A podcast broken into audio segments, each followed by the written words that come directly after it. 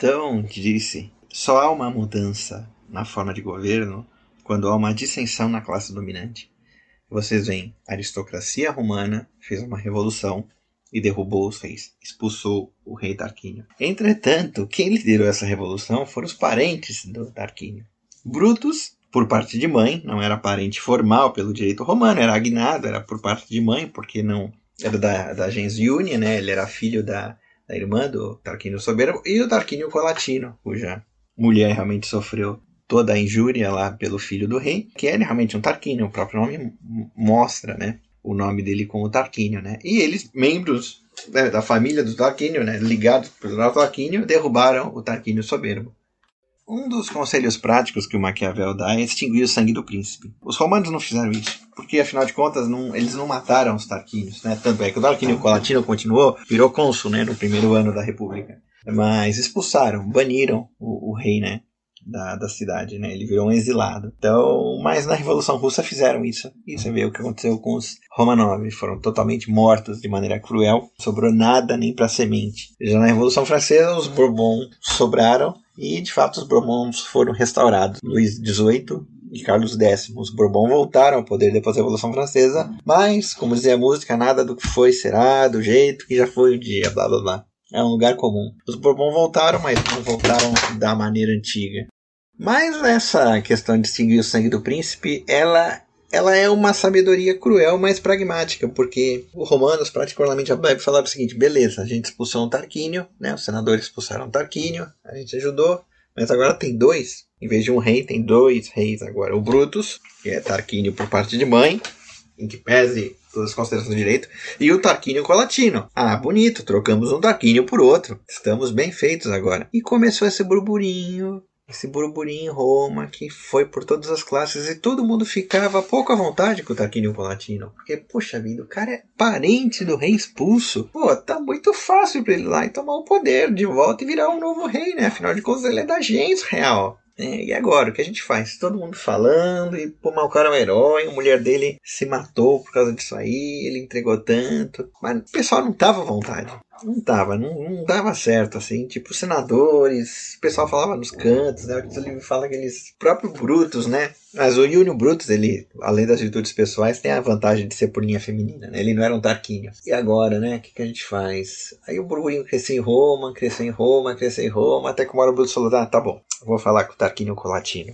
O Tito Livio narra o discurso do Brutus, né? Como eu falei, os historiadores antigos eles recriam o discurso antigo. Um pouco eu também faço aqui no conto da história, como se de repente eu passo para a primeira pessoa e falo o que a pessoa deveria ter falado na época. Então o Brutus fala pro Tarquínio, ó, Tarquínio, a gente gosta muito de você, você é, você é um cara firmeza, nosso irmão mesmo. A gente sabe inegável seu amor à República, mas, cara, você é um Tarquínio, cara. O povo tá com medo. Porque é fogo, o nome, se não for você, vai ser seus filhos. O nome dos Tarquínios vai ficar sempre pesando aqui na nossa cabeça. Não tá legal, cara Não tá legal. Vai embora, renuncia. Como amigo do povo romano, a gente sabe que você é um cara finíssima qualidade, um cidadão exemplar, perfeito, pai trevoso, mas o povo tá com medo, os senadores estão com medo o Tarquínio foi pego de surpresa, né? E os senadores também criaram coragem, depois que o Brutus começou a falar, todos foram lá, falaram, imploraram, pediram, tal, ó, oh, não vai dar problema isso, um dia você não sabe o futuro, alguém com raiva do rei pode também te atacar, ou seus filhos, pode, alguém pode sair algum cara ruim da sua semente, tomar o poder. Aí tanta gente implorou que o Tarquínio, tá bom, Tarquínio falou, tá bom, eu renuncio ao cargo de cônsul, né? Ele abdicou do cargo de cônsul e falou assim, ó, eu vou pegar meus bens e vou para a cidade de Colácia, onde eu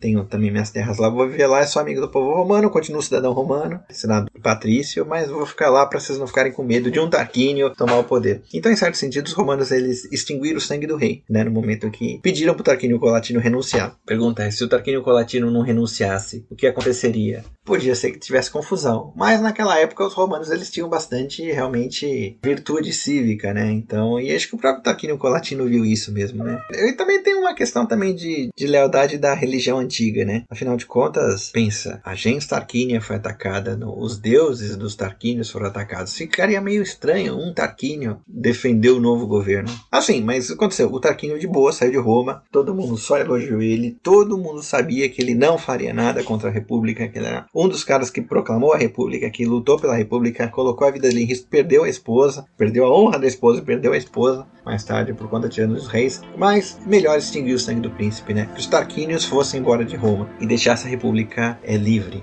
Esse ano da República, ele é conhecido como o consulado de Lúcio Iuno Brutus e Lúcio Tarquínio Colatino. Apesar de haver a datação ad urbe condita, né, da fundação da cidade, a datação no período republicano não era nem ano 1 da República. Eu tô falando ano 1 da República porque é o primeiro mesmo e daqui a pouco a gente vai parar de falar isso. Mas era conhecido como consulado de Lúcio Iuno Brutus e Lúcio Tarquínio Colatino. Ou seja, o nome dos cônsules eleitos pro ano dava o nome do ano. Então você vai dizer, por exemplo, a Guerra Púnica estourou no consulado de Fulano e Beltrano. E mesmo no período imperial, quando o cônsul ele não tinha muito poder, ele realmente era praticamente um presidente do Senado, prefeito da cidade, ainda assim era uma questão de honra você começar o ano com o consulado, entendeu? Porque era o consulado de Fulano, Beltrano, Ciclano e tal. Porque mesmo que você não terminasse o consulado, você começar o consulado era um, uma grande honra, porque você dava o nome pro ano. Então você vai ver assim que, conforme a gente for conversando a história da República, sempre vai começar a datação do ano pelos cônsules. No consulado de fulano tal, consulado de Beltrano Ciclano. Bom,